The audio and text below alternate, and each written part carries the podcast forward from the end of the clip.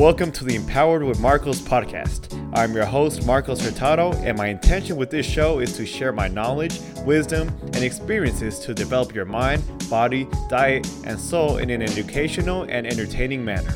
These episodes will consist of my own stories and talks, along with interviews with some of the great minds and souls that are part of my life.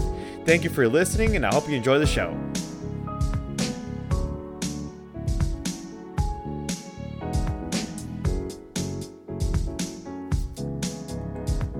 Yo, welcome to the Empowered Marcos podcast.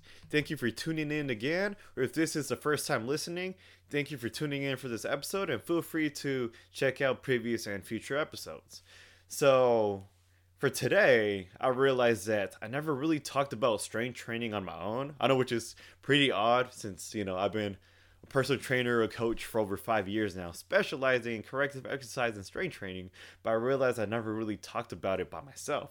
I mean, I've had some of the top trainers in the Bay Area, like as guests, and we've talked we do we we've talked about it, but we've never really I've never really done it on my own. So why not do it now? So I've been like actually hitting hard on my own program for four months and definitely seeing results on strength and also on building lean muscle. So I'll just continue with the pattern of the number four. So we'll go over four tips for a consistent results driven strength training program. The four tips are knowing why you're doing it, having a purpose, having a plan, having an exact schedule with the exact days so you can be as consistent as possible, and also having a plan B. And the last reason is having accountability partners. So, reason number one, having a purpose and knowing why you are doing it. So, whether it's, you know, building overall strength, building lean muscle, building confidence, or just being healthier overall, or preferably all four of those reasons, knowing why you're doing it in the first place, having it down on a piece of paper, having the exact goals, and just letting other people, people you feel safe and comfortable with, letting them know. Letting them know why you're doing it. That way, there's more purp- there's more of a purpose and there's more leverage to why you're doing it in the first place.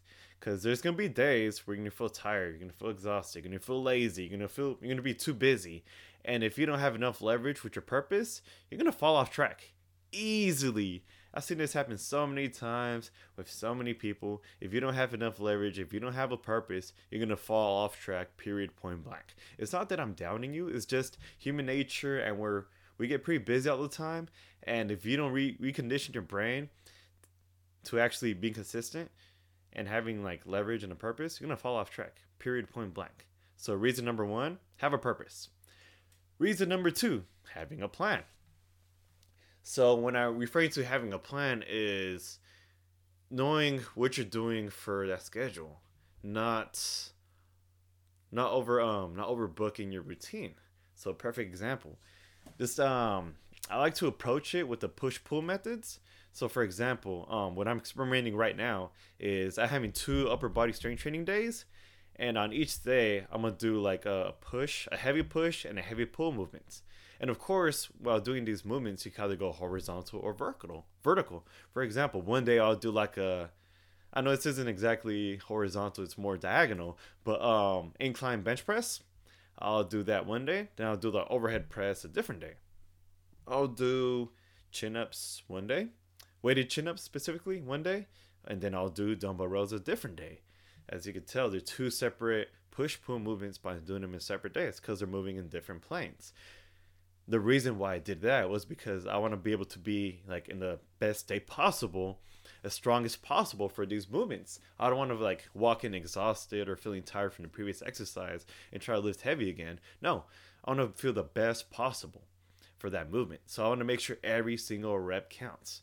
So when it comes to the volume, it's more on the quality of the reps and the actual quantity. I know for some people they want to like overload themselves and do tons of volume. Well, they can because you know they're taking sub- more than likely taking substances, which is more common than you think. I'm not accusing anyone of doing it, but I'm just saying that it happens. People usually overwork themselves more times than not. Are usually either taking substances or overworking themselves, which you get benefits from in the short term, but it's very detrimental for your health in the long term. So definitely having that plan that um that's congruent with your lifestyle, and your goals, and with what you're going for, and also with your body type and whether you're taking substances or not. Again, I don't recommend anyone to take any substances. I don't take any myself and never will. But um, realizing that people that do take substances do work a lot harder. So having that plan for that natural body does help out a lot. So number two, have a plan. Number three, schedule the exact days and times so you can be as consistent as possible and also having a plan B. So, for example, for myself, I train Tuesdays, Thursdays, and Saturdays. If I'm busy on Saturday, I'll just train on Sunday. And I'll be as consistent as possible. And I usually have like gaps during the early afternoon when I don't have clients. So that's when I go hit the gym.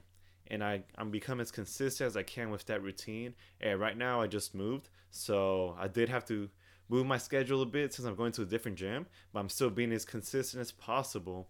As consistent as possible with just sticking to the routine and also um, scheduling your rest days too. Ideally, where I learned best, uh, shout out to Andy, who's been on this podcast twice, who brought this up, is um, having more rest days than actual training days. That way, you're able to rest enough and just perform the best possible. Like I said in uh, step number two, having a plan. And when I was referring to like the quality of the reps, is when you rest enough, you're able to let your body recover. That way, you're able to just go as hard as you can on the next, on the next, um, on the, on every set, basically, on every rep. So I know it's like pretty common for most people to say, no pain, no gain, train hard every day, no days off. That's bullshit.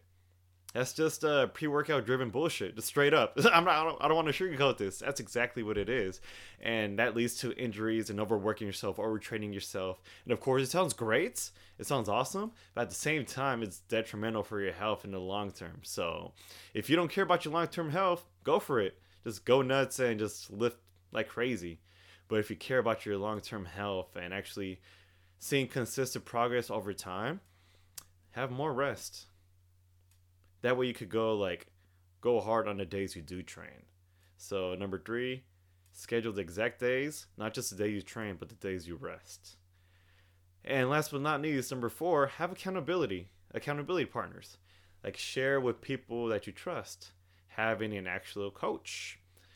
Um, having actual partners that have similar training styles as you that resonate with you and or just either in person or online like join actual groups where they talk about training and it's actual legit advice and actual things are practical for your own for your own life because we're busy people and not everyone's gonna have the same program or the same training style. So realizing that having accountability helps you learn more make the proper adjustments and actually being consistent and committed to your own program.